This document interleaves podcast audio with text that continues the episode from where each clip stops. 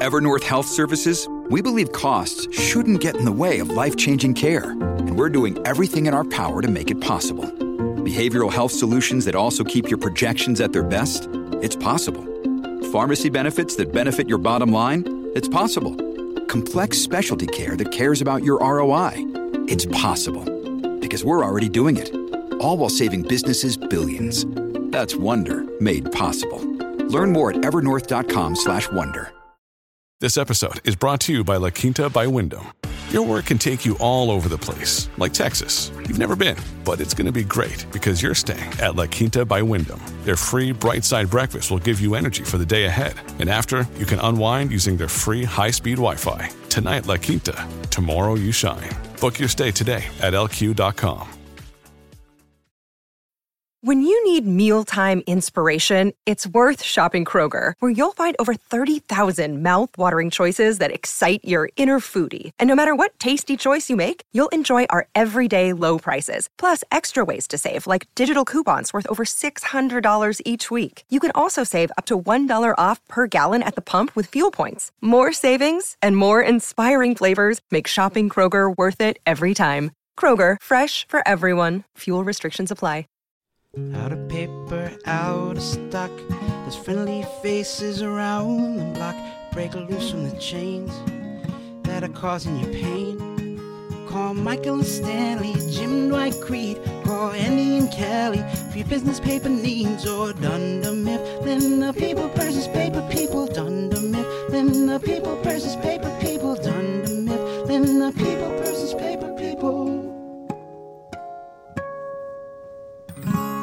Hello and welcome to the Michael Scott Podcast Company, a show for fans of The Office by fans of The Office. I'm your host from the right column of the list, Sean Roney. And I'm Edwin James. The first choice is first choice. and with us, as always, our producer in the warehouse, Mr. Alex Ward. Kind of a medium year for women's soccer, no? Every week we get together and talk about our favorite show, NBC's The Office. Uh, this week we'll start with our main topic and then we'll head to the conference room for a few small topics. And then uh, we'll head to some listener provided trivia, uh, time permitting. But uh, this week we are talking about The List, Season 8, Episode 1, directed and written by BJ Novak. Uh, it aired on September 22nd in 2011 the last few weeks we've been very heavy on Michael, Michael's movies, uh, the Michael Scott Paper Company revisited uh, a little bit in our voicemail episode, uh, and we decided that we would take it the go to the very first episode without Michael Scott uh, for this week's episode. So starting at the beginning of season eight. Well, technically not the first. Or episode. I guess yes, yes, Yes. not the first episode without First Michael. season. Excuse me. That The was first season correct. without Michael First Scott. season without Michael. It- yeah.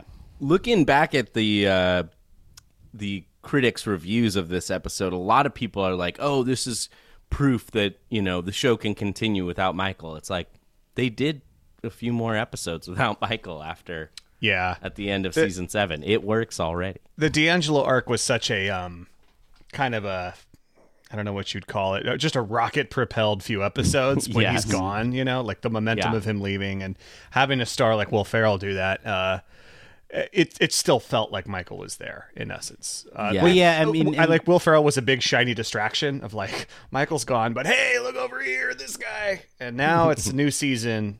The cards are set. It's like, h- how are you going to do this now? Will Ferrell and Deangelo can be so high energy in their performances, and then you have the search committee following after that. So uh, definitely the list, the beginning of season eight, definitely kind of kicks off that new era without Michael or the post Michael Scott era. You know? And as as far as like a cliffhanger, I mean, it's not necessarily a plot wise cliffhanger, but a show culture cliffhanger of like who's going to be the new boss. Right. That was a huge. There was a huge amount of discussion at the time when this was Yeah. going on of like who's it going to be and the I mean the search committee obviously brought up a ton of options and you were like is it going to be one of them was that all, was that all just cameos um, and then the way they reveal it here um, they give Robert California that quick in and out and then the zoom up on the desk and there's Andy and they shot that in a way that's revealing like here it is we've made our choice Uh, I read on Wikipedia that uh, uh, Paul Lieberstein was the showrunner at the time that they made the decision to make it Andy Bernard, and he just like went up to him at lunch on set and told him. And I would love to have been there for that. Hey, hey, Ed, you're So- gonna be the best. So boss. we were thinking, uh, maybe it should be Andy. And we that was that was a, that was a good Toby. that was very good. We did uh we did an entire episode on the search committee at one point. So um, I don't think we need to dig into that too much. Yeah. But I agree. There was a huge uh that the fact that you had that sort of tension between seasons of The Office and that you had several months in between the episode release dates. It was pretty fun as a as a viewing experience as a fan. Uh, But this is definitely the beginning of something new with Andy uh, at the helm and Robert California um, in that CEO that Jo Bennett Andy at the Ed helm. yeah. yeah, there you go. Flying jib. Um, but yeah, and then Robert slots into that sort of corporate role, that corporate oversight role that you know, Kathy Jan, Bates. David Wallace, and Kathy Bates, all of them filled in different seasons. So um, definitely uh, a new start. Didn't get the goodbye to Jo Bennett I, I wanted. Yeah. You know, not no closure. I, I need I need closure, and I didn't get it with Jo Bennett. Uh, We can assume she flew off into the sunset with her Great Danes, but I would have loved that. I would have loved to see. I would have loved to just see Robert California convince Jo Bennett. Even if it was just like a cut to like him like shouting and like you know like you don't even get the audio. You just get John Krasinski talking about like convinced her to give him her job. Uh, and you just see a snippet of it. They have Jim do the thing where he kind of moves into the center of the frame. CEO. Uh, it's a great little. It's a great little move by John Yeah. Krasinski. And what is going on? very similar? The but that's Jo fun to think uh, what that would have looked like, Sean. I like that. So Jo Bennett, Robert mentions her later in the season. Jo Bennett, my boss, he says. Mm-hmm. So there's an element of Jo hanging on as sort of maybe like a chairman or some other sort of ownership role. But she uh, still owns the company, so I think it that- seems like it. Yeah, but I would have loved to have shares. seen at the end of the Florida arc Jim trying to make a hail mary to Jo about Robert. That'd have been Yes. great. Yeah. Um, But it definitely sets up Andy as manager. Andy has a different look. He's wearing the gray suit. Hmm. Uh, Trimmed has a- down too. He's looking looking svelte. very true. He's got a. He doesn't look so much like Easter anymore. No. Um, or or that life is one long brunch. This, Uh, this this sort of begins his transition into sort of a plaid, Andy, more uh, little little folksier, but uh, but Mm-hmm. no less entertaining. At least for season eight. Uh, A- Andy season eight we've talked is is um, pretty underrated actually, and uh, they set a lot of that groundwork here. I love this Andy. I love Mm-hmm. this version of Andy. This episode, Andy specifically is is a great Andy, and you Mm-hmm. realize, oh, could, yeah, maybe he could be boss, and it could just sort of still be this ensemble. It it works for me at this point because basically like Michael leaving, they just turn up the dial on the ensemble. You know, right away you get Stanley being funny on purpose now uh, with the shove it up your butt, uh, uh, his new thing. But um, I Yeah, like they the shove that in the cold opening. The cold open's huge. Yeah. yeah, episode. huge cold open. minutes, minutes. Uh, but I like the kind of like wild uh, and um, like uh, everyone's personality shining through in the ensemble, and it's kind of just up to Ed Helms to just like keep it down around Robert California and like you know try and just keep everybody happy and keep everybody working. Like that works for me. There, uh, there's an element of some of these season openers where they have to. What did I do this summer? And they have to recap for everyone. And I agree that a, a huge part of this one is uh, introducing the ensemble a little more. And by dialing up the rest of the ensemble, you have to turn down some of the other characters. So they explain Dwight's diminished kind of on-screen presence with his boxing, his Krav Maga, his meditation. I love when he's boxing and Nate is the guy, is his sparring partner. He's just beating up Nate. Low key Nate sighting. I didn't even notice that. He's in Yeah. it. Yeah, yeah. He's just he's Yeah, just in Dwight that would scene. Dwight would be so ripped if if this was actually his weekly schedule for an entire summer. Um, you get the you get the seeds of Daryl just kind of being frustrated, not getting the manager job. You get Jim and Pam. I think one thing that happens in this episode that's kind of uh, that stands out to me is that Jim is like really fades back from being a leader. The way they look to him in season seven, the way that Jo offers him the, the manager job at first, he kind of fades back into the ensemble a little bit, which is part of them, I think, kind of recalibrating the show Yeah. post Michael. Yeah. Um, and reading uh reading through Andy Greene's book about the office, I mean there's there's a lot of people who talk about this transition. And it sounds like, according to this, there was basically a big. There was one camp that wanted Dwight, and there was one camp that wanted Andy. When it came down to those two, um, and they ultimately went with Andy because he was a people pleaser, just like Michael, who was a little different type of people pleaser. He Yeah. was a little more desperate for affection, and it feels like Andy wants more of a pat on the head, and and, and Michael wants a hug. So they're they're, similar but different. And that what what they said was that you know Dwight would be good, but there was a little less of a surprise. There were less surprises if it was Dwight, and it was been a little more top down.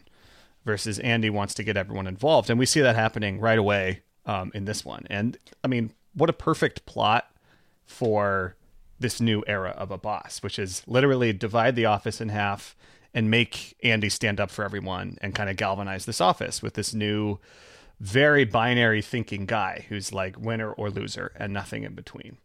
Um, and the, I mean, the chemistry between Robert California and Andy, you couldn't have two two more different humans. I, I do think that the, you make a good point that this is a great storyline to set up Andy. I think there's something very endearing about watching him have to try to. I mean, Andy is such a he like so much of his thing is about confidence and Hmm. being able to kind of go for what he, I mean, at the end of the search committee episode, he just stands up. I want to be the manager. there I say. I declare, it's Yeah. very Michael Scott. Andy for manager. There- like, there's so much uh, medium, medium to small. yeah. but in this episode, he has to stand up for everybody. He has to, even though he's got that uncertainty, he has that doubt, he has to stand up for everyone and fight for that extra half day on Columbus Day, uh, among, among other things.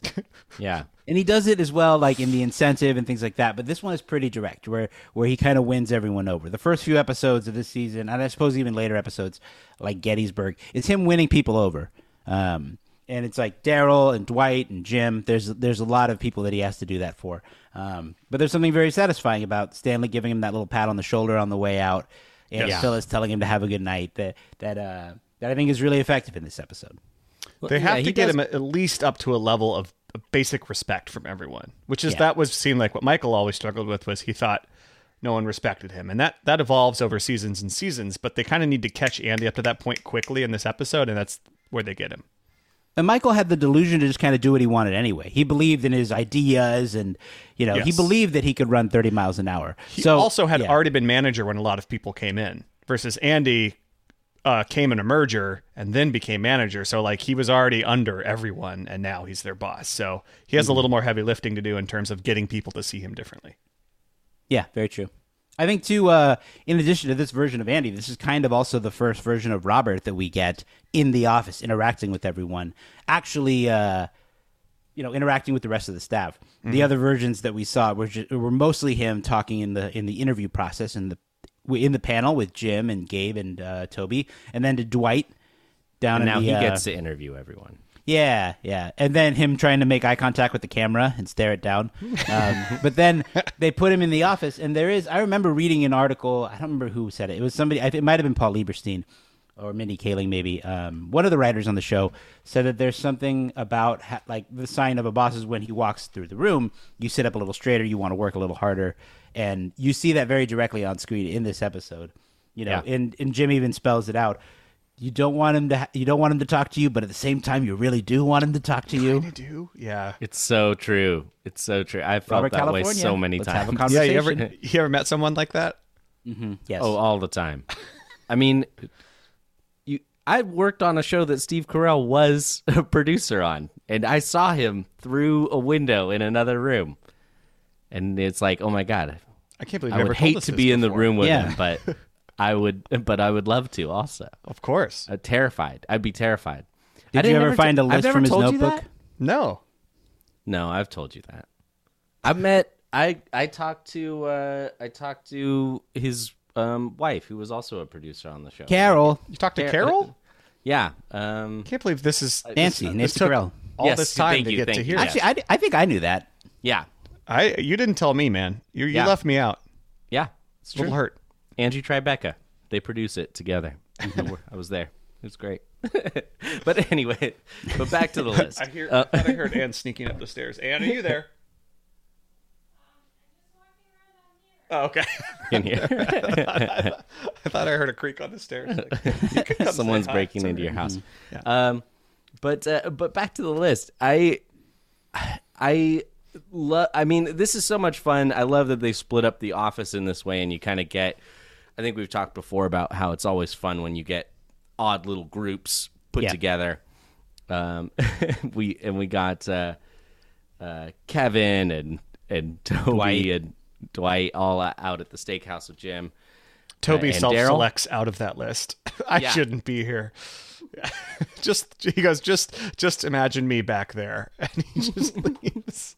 A couple other Toby things from this episode. Number one, I'm almost positive that guy who was planking is supposed to look like Toby. It is not Toby. The, Yeah, I don't it's think the so. guy on the table, the Clearly stunt a stunt double. double, yeah. Uh, and then Not um, a Toby move. I had to dig out the old DVDs to try to find deleted scenes for this episode because I wanted to have them for reference. And there's a scene where Toby is trying to calm everyone down. He's, "Don't worry, I'm sure you all made a great impression. It's all going to be fine. We're just getting started." And then it goes to a talking head, and he goes, "I am on the wrong side of this list, and I am terrified." Now we're cooking. I think uh, uh, let, let's talk about how this list actually gets becomes public knowledge because it's kind of interesting because Erin is kind of suddenly finds herself frozen by this sort of moral dilemma of getting his notebook. She can't help but see the list when she grabs it, and of course her reaction is to go to the best in the biz, which is Pam, and to figure out what to do. Which is you really are the best. Pam, like, like Pam, what do I do? Uh, and I don't want to be a lousy snitch. uh, Yeah, and then uh, Pam brings him Jim because that's what they do, and it's it happens very innocent.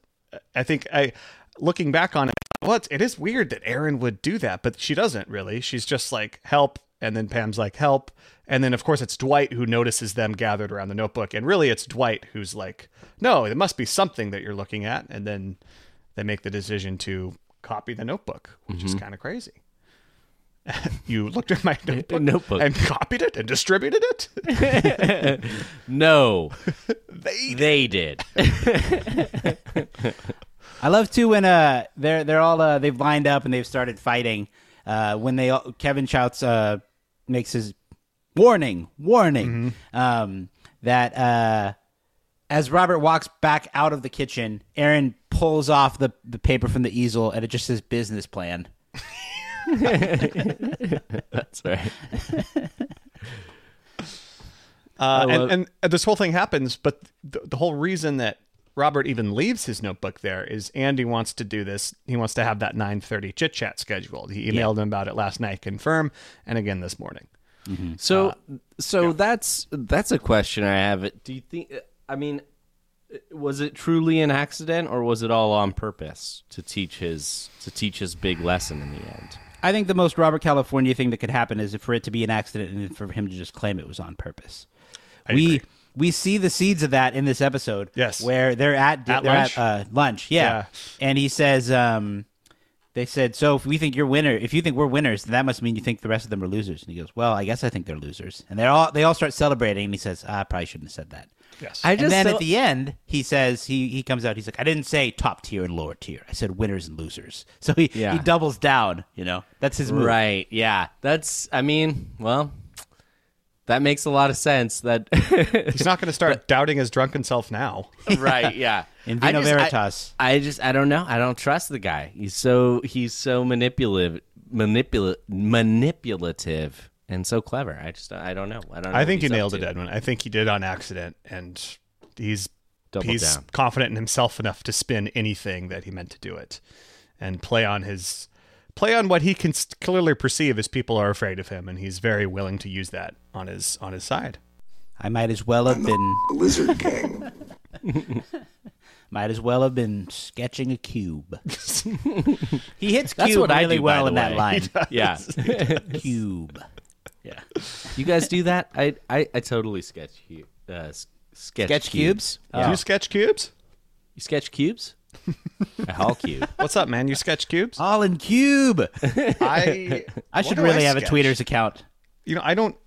When I do, so I, I I keep a legal pad next to my keyboard for taking notes during calls, meetings, and whatnot. And I don't, I never doodle a picture. I sort of, I sort of fill in lines of the legal pad with like patterns, mm-hmm. and then I do a different pattern on the next one, and then I'll shade a box, and it's hmm. just very all over the place. I never draw like a thing, but I doodle. Oh, that's interesting. I just doodle kind of patterny things. No rhyme or reason. What do you guys do? How do you doodle? on calls or just Just in general, how do you doodle? I, I do. yeah. I do like te- uh, what is it? Uh, uh, MC Escher cube pattern thing. Oh, interesting. Uh, yeah. So you mine do- is nowhere near the level of MC Escher. I'm not saying it's near the level of MC Escher. That's just what it. Sean's just making dense, brain breaking images. I images. am doing no such thing. But I, I have a notebook that like I will like during work calls and stuff that like I'll make notes on, but the notes are like not that instructive or helpful. It's just like to keep my brain working while I'm on the call and while I'm taking in information. But I don't do like little drawings or anything like that. I know I know people that do, um, but yeah. Sometimes I kind of dr- start drawing lines around and through words, like of notes I've already taken, and kind of just like see where the line goes. You're like a Michael Scott left brain right brain thing. This one all caps, this one cursive. Yeah, pretty much.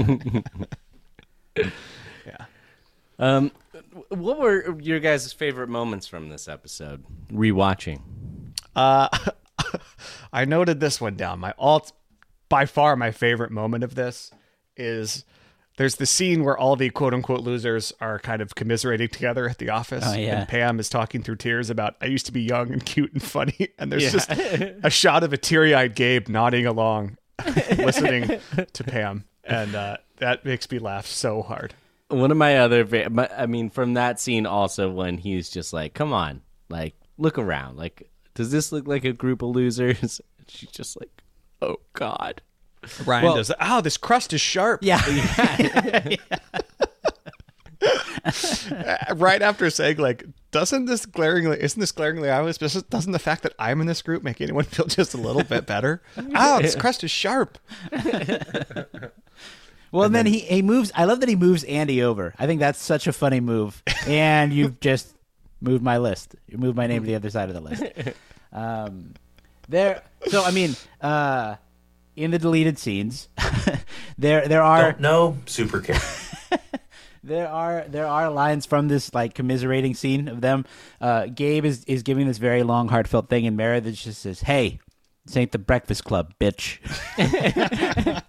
and then there's a line from Pam where she says, uh, "She says Michael believed in me so much, and this new guy thinks I'm a loser." And he's way smarter than Michael.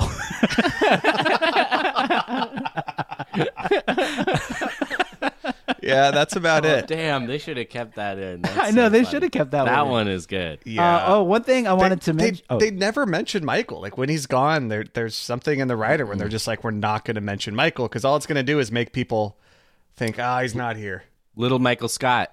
That's I like guess, the yeah, only that's one- mention. That's yeah, like the only mention Yep. of him in this when when uh, Pam makes is that joke. interesting though. I mean, like you can't keep you couldn't as I feel like if you're writing, you couldn't keep referencing Michael. It's got to be such a it's got Gotta be move such a hard thing to balance. Yeah, you got to move on and just uh, just keep doing Yeah. it. I guess. Yeah. Um, another thing I wanted to mention was Pam. You know, is so emotional in this episode. Um, you know, she's uh, what does she say? I'm I'm pregnant. Everything makes me cry. So what does it matter anyway? Do you guys? That was an actual commercial. Do you remember that commercial? No. Uh, I mean, I remember commercials like it. I didn't know that it was the actual one. No, it's an actual commercial What's about the a dog. song? It's like Trouble. yeah, yeah. Ray, Ray LaMontagne, is Ray that his name? LaMontagne, yeah. Oh, what yeah. a blast from the past hearing that song again. Um, but yeah, it's a real commercial. You can look it up. It's about a dog who's. I mean, I guess Pam talks about this, but it's a dog who's trying to find a safe place for his bone. Oh, and he I goes all over the place. remember you remember this. this? Yes. Yeah. Wait, yeah. oh, was this like a Yes. narrative thing? Yes, I, this is no, all it's, coming it's, back it's to me. It's just music and the dog running around trying to find different places to keep his bone safe. Did it play at His the or- Super Bowl? Yeah. Oh, okay. Maybe. So I, I don't know about other people listening, but I always imagined that was one of those like uh, commercials that's like in the arms of an angel. Sarah McLachlan. yeah, and then it's like and the, just like the dogs that are like hiding in the corners of cages and stuff like Oh, that. like That's the what animal I thought it rights. was. Like a genuinely sad oh, commercial. yeah. Like a, a ge- like the type of thing that people are like, "Oh my god, change the channel. I can't d- deal with this Jim, right now." Jim Gaffigan has a joke about this where he says, even the dogs are like, Sarah, this is kind of heavy handed, don't you think? yeah, I, was it like a Budweiser ad or something? Which one? This one? Yeah. No, it's uh, it's like Traveler's Insurance or something like that. It is, okay. Yeah, yeah.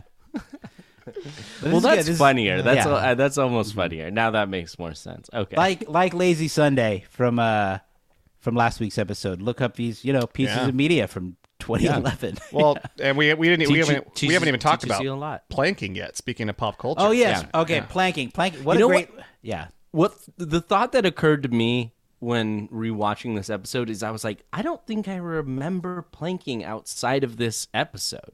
Really? Do you remember people doing this? I don't. I mean, not in Really like day to day life, but on social media. Yeah. Did they do it in high school? No, I mean this was later. This was after we were out of high school Oh, did they do it in college then? I mean, that I can't was remember. When, that was the time. I remember Yeah. it was like a big thing on like NBA Twitter. JaVale McGee planking inside of like a frozen foods section Mm-hmm. In a freezer or something like that. um, but yeah, it was a trend. You know, planking and um, you know Harlem Shake, things like that. Yeah. yeah. Or what was the uh, uh, uh, what was one where everyone froze and you like move through it? Oh, mannequin that challenge. Mannequin challenge. Challenge. That was another one. Yeah. the Rae Sremmurd song. Planking is a very stupid and dangerous trend. Just adding And one then- to the Oscar board there. I that's that's good. I love uh, I love the cut to Erin covered in dirt. Planking is the kind of thing where Yeah. you get it It's or you don't. Some people and I don't. It's just like the curb because she's just been laying down on Yeah, that parking. either you have it or you don't. No And I one. line down her face. I love how enthusiastically she smiles and just totally admits that she doesn't really know what she's talking about. Mm-hmm. At first, people were wearing their name tag on their shirt, but then if you did it, you're kind of a dip. But I think I found a solution. She's wearing it on her shirt and her leg or her skirt, I guess. Swearing too. oh boy! Like I'm thinking of when um when Dwight is pitching the uh the Sabre Diversity Initiative, and uh, don't you find that exciting? And Erin's like, I sure would. Wasn't talking to you, paleface. I know. I mean, excited for them. Yeah. Um, Uh, but, Edwin, yeah. do you have any favorite moments from this? Uh, I mean, we've covered quite a few of them. I think. Mm-hmm. Um, other favorite moments. I mean, I just, I just love the Robert California interacting with Andy. Like, I love those interactions you get early on in the show. Um, some of these Yes, aren't Andy, in this come in. episode. Yeah, for God's sakes, Andy, come in. That might be it. That might be it. When he does the little musical knock. The same No. way that uh, at the very beginning, Oscar says, "Oh, for God's sake!" when he notices Erin. yeah, yeah. Dwight, my number two, my enforcer. yeah. Yeah. Um, you kidding me? You're the deuce I never want to drop. um, but Robert and Andy talking, where he's you can't have a favorite Iron Chef. It depends totally on the secret ingredient. You will never guess it in a th- hundred thousand guesses. Yeah. Those are funny. And, then, and there's another big one in this episode too. Is when Robert California knows something about pop culture, what's being discussed, and he has a sharp opinion about it. And this one, it's Sesame Street. Uh, Oh, yeah. Jim clearly is just kind of talking about his daughter, and of course Robert has a overly academic interpretation of Sesame Street. God help us, the Elmo era.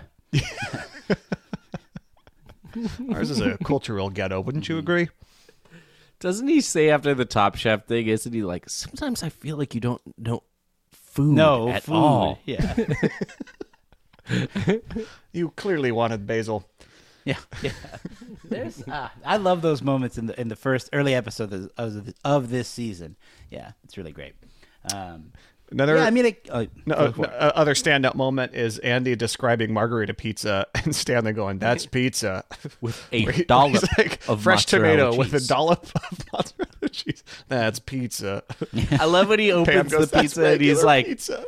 he's like, ah, their take on mozzarella uh, margarita pizza. Fans of classic pizza will be will be pleased. Not to mention that dance that he does, pizza party. Yep. And like the arms really tight into the body with the snaps. He doesn't. Oh, and he does another little dance when he comes in. When he comes in to talk to Robert California, for God's sake, Andy, come in. Oh, yeah, he, he does, does a the tiny little- little like robot. Yeah. It's so tiny. Oh, it's good. Um, do you agree that you need one more ingredient besides pizza to have a pizza party? Uh, yeah, yes, movie yes, I agree. typically was accompanying Honestly- a pizza party in school. even like a plastic tablecloth and some and some plates, like Music. just a little something to to Yeah. serve the pizza. But if it's just boxes of pizza on the reception desk, you you just have pizza. It's not a pizza party. It's true. There's a line from Kevin. Uh, I don't remember in what context. Maybe they're talking about dream date, pizza, soda, someone to share it with, the moon. uh, But yeah, I don't know. It's it's a really good it's a really good transition episode for this for the show. Yeah, Um, I, I remember watching this for the first time and being hopeful that the show was going to continue to be good. I, I would agree that Andy was probably the right call over Dwight. I think um, it definitely gives Dwight something to overcome in the last couple seasons. Um, in addition to his, you know, relationship with Angela, like this, the manager position. Even when they're describing the documentary, forever chasing a manager position he'll never get. Um, and then when he finally gets it, it's so much more satisfying than if we were to watch another two seasons of Dwight as manager. I feel like they might have run out of steam a little more quickly. He'd who have does- to who grow to so impress? fast. He'd Mm-hmm. have to learn something every episode. He'd be so different within just like 10 episodes. the whole basis of The Office, going back to the BBC, is is having an insecure, somewhat incompetent boss. That's where all the comedy stems from. And I would say Dwight is neither of those things. In fact, he's Yeah. overly secure in who he is. Uh, and he's well, he's not as competent as he thinks he is, but as far as office work, yeah, he's he's a competent manager, if not a harsh one. But I, I, it, it would it would have been harder. There, there's less room to explore for sure, and I think the writers realize that. Yeah. If Well- if no, go for it. No, no, go ahead. If this is super annoying, tell, you can tell me to stop it, or you can cut this if you want. But there's a deleted scene moment. Uh, there you go. you need a little bell that you can ring whenever I say that. Um, but um, Oh, everybody. Oscar found a reason to look on WebMD. yes, nailed me with it. that was the drop that I asked Alex to come up with for Sean.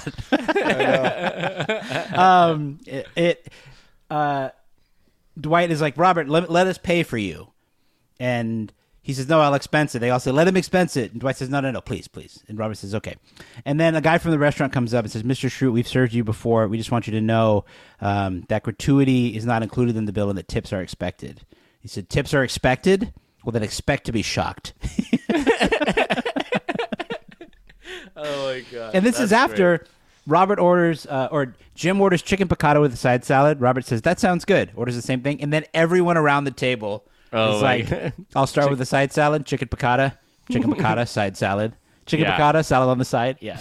Oh my gosh. Yeah. I mean, that's, consistent for Dwight. He doesn't tip for things he could do himself.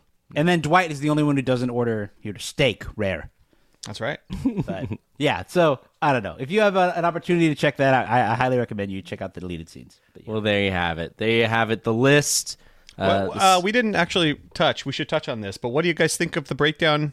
What do you think of Robert's actual breakdown of the list? oh yeah, that, no, that's a great point. Well, I think we and we didn't talk he- about any of Dwight's four volumes of lists that he has in his old his We- old leather okay, books. I know we've talked about it at one point, but if We you have. pause, Yeah. oh, Sean just a br- he is at a all out Then he- sprint. you are you are quite a character. Go ahead, Edwin. What were you Then saying? he just left. Okay, yeah. Um, we did do. I I don't remember what the context was, but maybe it was the booze cruise episode. But I I wanted to pause and look at the insert Mm-hmm. of the list that Dwight had come up with, and it's like lifeboats, life rafts, and one life raft was it was like it was, so. There's Dwight's list, of course. It was like me, Pam, Angela, Karen, Kelly. Yeah. and the other list was like Bob, Ryan. yeah, It was all the like men he didn't yeah. like on one. yeah. like his threats on one boat. yeah. exactly. uh, he's got so what he has. What we see here is also who would eat who would in a live situation. Yeah, No, that's right, yeah. that can't be it. Uh, but I would like to see Robert's list of that as well. There is um I, there is something funny about Dwight unveiling his documents. I'm thinking of in Doomsday when he unwraps that long string around his yeah. Well, these these books are like old. I I just love how yellow the pages are and like how large they are. It's very funny. And he has them at work, so he's been working on these. But let's I mean let's let's revisit the question. I think like what do you guys think of Robert's uh, challenge to the group? So on the right side, or uh, sorry, on the left side, he's got Jim, Dwight, Angela, Daryl, Kevin, Toby, Phyllis, Oscar. Everyone else on the right side. Oh, are you talking about the breakdown or the winners I'm and talking losers? his actual. commentary? Well, I mean both, both. Okay, okay. But essentially, looking at looking at how how Robert sees the Office. I mean, a, I think it's a sign about Robert that he looks at the world in this binary way of like winners and losers. Mm-hmm, Uh, it's not real. That doesn't make any sense. Um, but he does, and Right.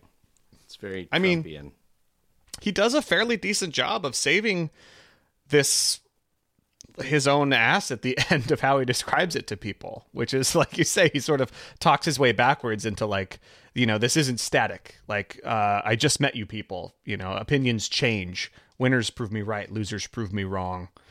Um, he's and it's a kind of a weird manipulative mind game he's already got going with people. But you know, does it light a fire under anybody? Seems to actually. It seems to work for Andy within this very Andy. episode. Yeah. Mm-hmm. Um, well, because a lot of the other characters that we we have seen with sort of ambition, Jim, Daryl, Dwight, they're pretty um, subdued at this point, or they're pretty. Um, that's not the right word. They're kind of um, disillusioned with the office. Like they're not necessarily trying to make moves now because they didn't get that job.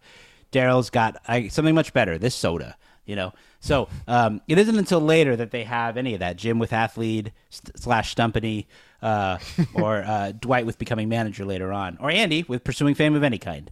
Um, yeah. It it does seem like he broke it down a little bit into like people who try to please others and those that don't, even though obviously that's a fluid thing. But I would say those people. I mean, Toby takes himself out of it because he knows. But I'd say everyone else would be on that list as someone who would like, yeah, say order their own thing at a restaurant, even though they all don't once they're there. But this all just goes to show everything's about context and the environment and like what job you're asking people to do. But it seems that that's kind of how Robert looks at people in general.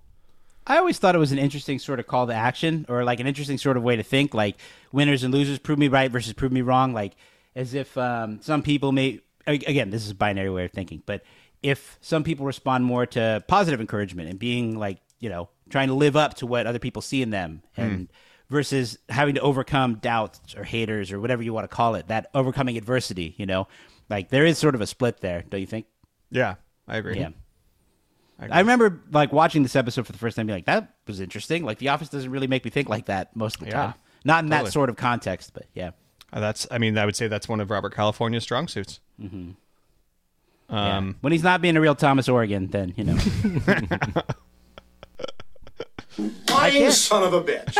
I can't stop thinking about Robert saying, "Sometimes I feel like you don't know food." Juxtaposed with Andy making Cherries Jubilee at the end of the season. yeah, I know. wow, you eat well down here in PA. Yeah. Also, the whole plot with Andy and the Columbus Day is it's the funniest holiday for Andy to die on. Like, Yeah, Yeah, I do it's, love it's, that. It's like the most waspiest New England like thing he could possibly do is like want to honor Columbus Day, and then we find it at the end that they get that half day every year. Anyways, it was just all Mm-hmm. for naught. When St- Stanley's like, "We get that every year." Well, You were aware that Columbus and his legions committed genocide against an entire civilization of Native Americans. I don't care. I don't care. Yeah. but I don't know. I, I think that wraps up our conversation on the list. In case, you Yeah. guys, unless you guys have Uh, anything else, a, a really good episode or a really interesting episode, very unique episode.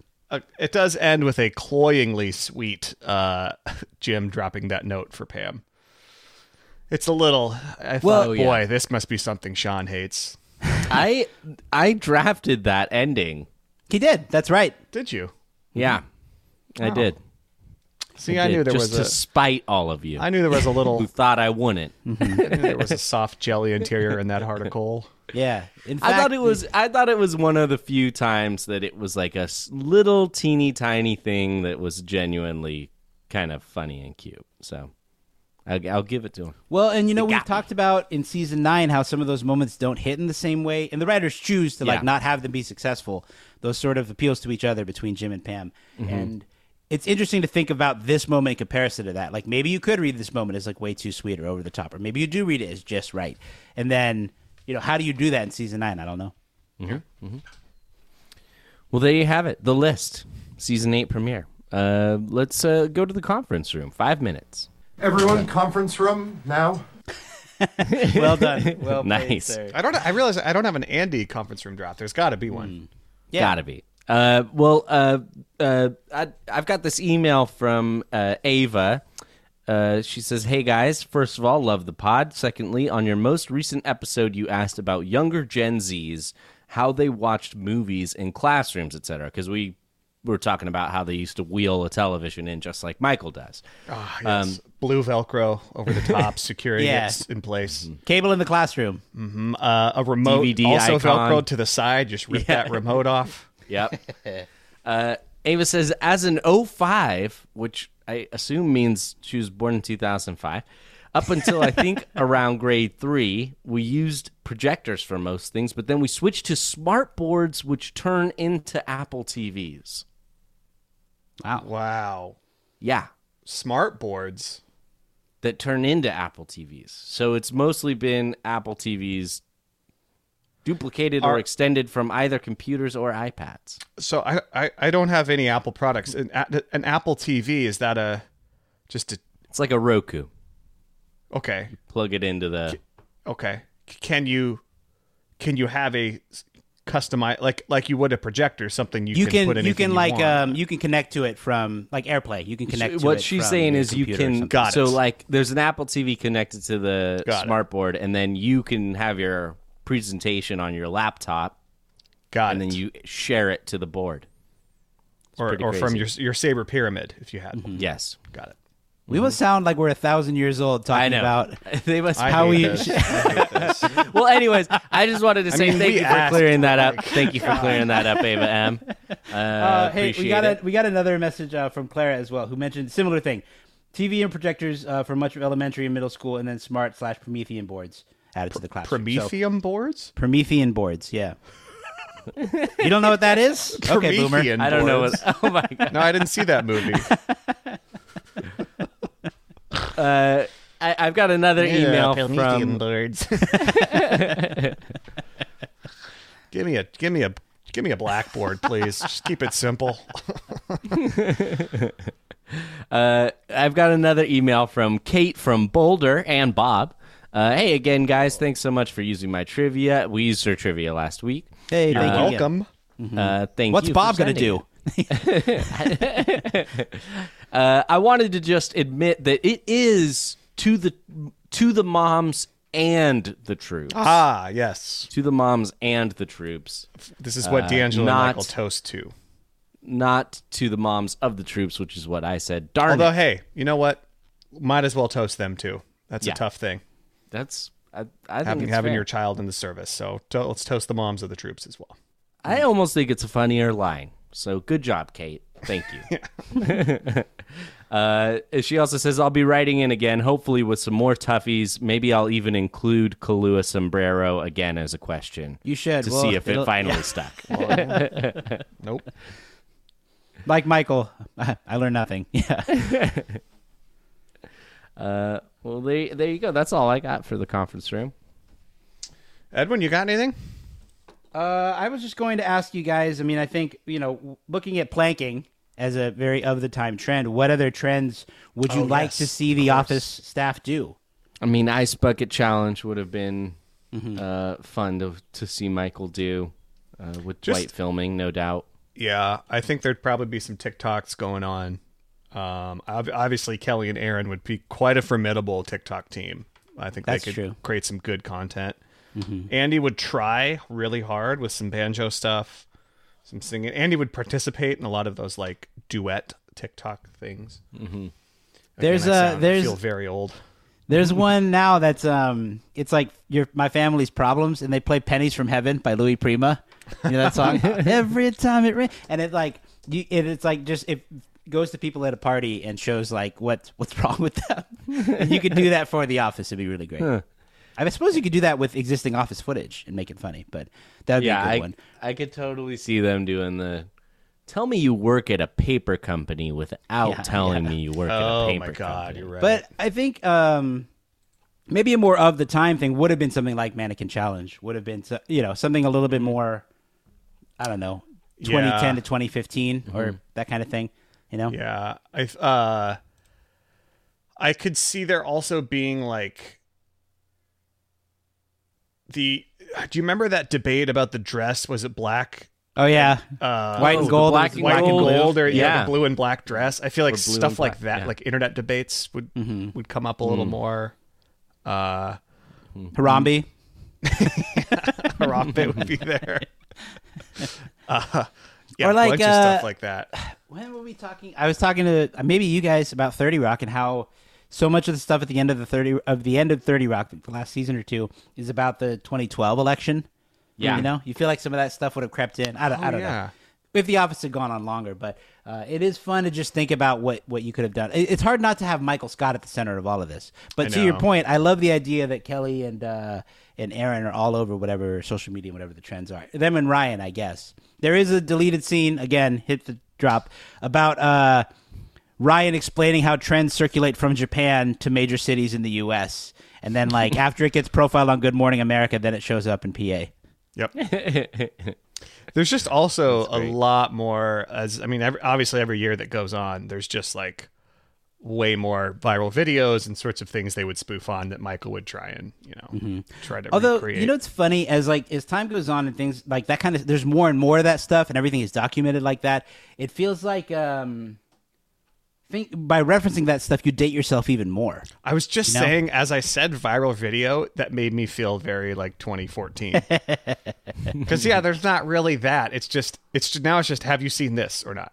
Mm-hmm. And then if you haven't, I'm gonna hold my phone up to you and make you watch it on the spot, as opposed to like a viral video. It's like that's not even really a thing. It's just you've seen it or not. Well, it's like I mean, the Simpsons referencing stuff in the '90s is different from the Simpsons referencing stuff now, even though they're still on the air. You know, that stuff, uh, for whatever reason, those references feel so much more disposable. Those pop culture touch points, you know. Yeah. Yeah. If they were doing, um, I could see them doing, like like kind of what they did for Glee, maybe for Game of Thrones. Oh, that could be fun, Could've like watch that. parties, other shows, Yeah. talk, yeah, that kind of thing. Yeah. yeah. One of those one of those big shows. Or I could also see Michael getting way into like This Is Us or something. or like Yeah, yeah. uh, but yeah, just I thought a fun topic. If you have any trends that you think that the office staff uh, could have or would have done, uh, let us know. Hit us those up. like physical trends like planking and parkour Yeah. and so it's hard to think. I'm trying to it's hard to think of those. Mm-hmm. They would have done. But yeah, the ALS the ice bucket challenge is a big one. All right. Well, I think that uh, I think uh, that wraps it up. We're out of time. for today. We're out of time. Yeah, uh, we're at a hard- Eliza, a hard I'm gonna save your. I'm gonna save your Creed trivia for a future episode. So thank you for sending that in, Creed the band. I'm just kidding, guys. You'll have We to didn't, brush we didn't even up. talk about Creed today. yeah. Creed's one of the people when uh, Dwight instigates when he has the two people the lists line up and start fighting each other. There's only a couple people that start fighting. It's like Kevin and Creed. Answer the uh, call. If uh, if you want to send us your own trivia, email us mspodcastcompany at gmail.com. You can call us. Our phone number is 503 694 9314. Leave us a message, ask us a question. We love to play them on the show. We're on Facebook and Instagram. We have a website, michaelscottpod.com. And we're on Patreon, patreon.com slash Michael Scott. Uh, for five bucks a month, you can become a Scott's Tot. Uh, you get a bonus mailbag episode every month and a few other treats as well. Uh, every month, we make a donation to the Thurgood Marshall College Fund together, uh, fulfilling uh, fulfilling Michael Scott's dream. Uh, uh, so thank you to all of our Patreon supporters, our Scott's Tots. We love you guys so much. Special thanks to Ryan Lloyd, who d- designs all of our artwork. This episode was, was recorded in Portland, Oregon over video chat. Thank you for listening. Uh, it always means uh, the world to us when uh, you guys hang out with us for an hour. Uh, you know, spend the time to listen to us go down weird uh, trains of thought Even about if you're sleeping right commercial. now. Yeah, that might be best because we're talking about you know commercials from 2011 and trends from 2014. So you know, really valuable, really topical, very hard hitting stuff that we bring to you every single week. So We're talking about chalkboards. yeah. uh, but anyway, just know that we love and appreciate you all. Um, take care, stay safe. We'll see you next week. Pippity Poppy, give me the solid. Yes, sir. Sir. Michael Scarn, threat level white, apartheid. Gotta fight it, free Mandela, peace, I'm out.